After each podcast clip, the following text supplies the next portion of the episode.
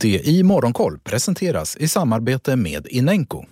Läs mer om hur du kan investera i Sveriges nya gröna folkaktie på sajten pre-ipo.se.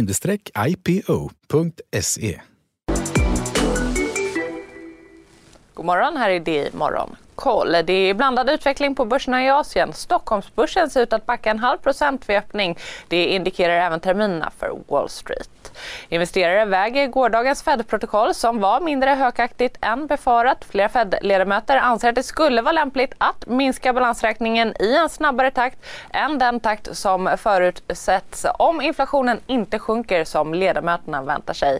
Men protokollet tolkades ändå som mindre aggressivt än väntat. Samtidigt så dämpas riskhumöret av att Vita huset falskstämplar de ryska uppgifterna om tillbakadragande av trupper från Ukraina-gränsen. Enligt USA så ska den ryska truppnärvaron istället ha ökat med 7000 personer den senaste tiden. Så till Sverige. Gamingbolaget Embracer rapporterar starkare omsättning och vinst än förväntat för tredje kvartalet. Försäljningen som stack ut mest ökade med 135 procent year on year. Den organiska försäljningstillväxten för affärsområdet Games växte med 16 procent. Marginalen var något lägre än samma kvartal i fjol och förklaras främst av lägre bruttomarginal på grund av en högre försäljningsandel från affärsområdet Partner Publishing film.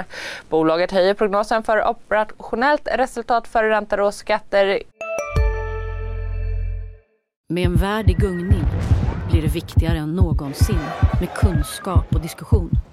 Att värna det fria ordet, för livet och demokratin. Så när du trodde att du visste allt, har vi alltid lite till. Privata affärer plus allt. All journalistik du behöver, samlad. Prova en månad gratis. ebit för 2022 till 2023 samt sikta på notering på Stockholmsbörsens huvudlista i år, vilket är tidigare än förväntat. Båttillverkaren Nimbus förvärvar norska återförsäljaren Herholte Andersen för 76 miljoner norska kronor på skuldfri basis. Förvärvet väntas bidra positivt till Nimbus resultat per aktie under 2022.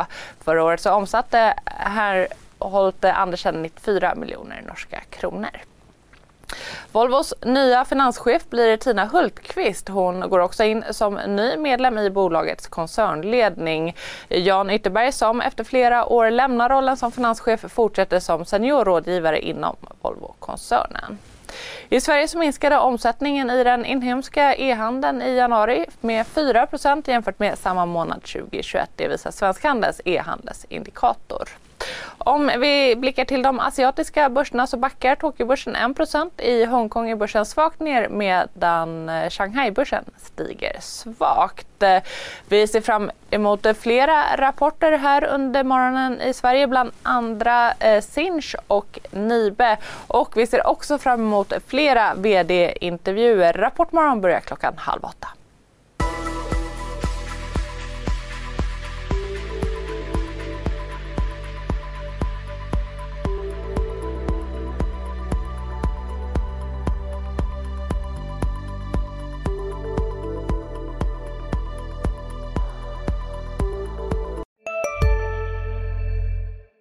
CSRD.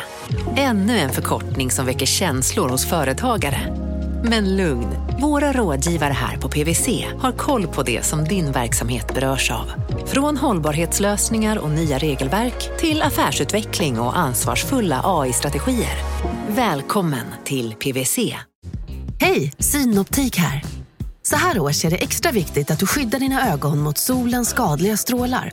Därför får du just nu 50% på ett par solglasögon i din styrka när du köper glasögon hos oss på Synoptik. Boka tid och läs mer på synoptik.se. Välkommen!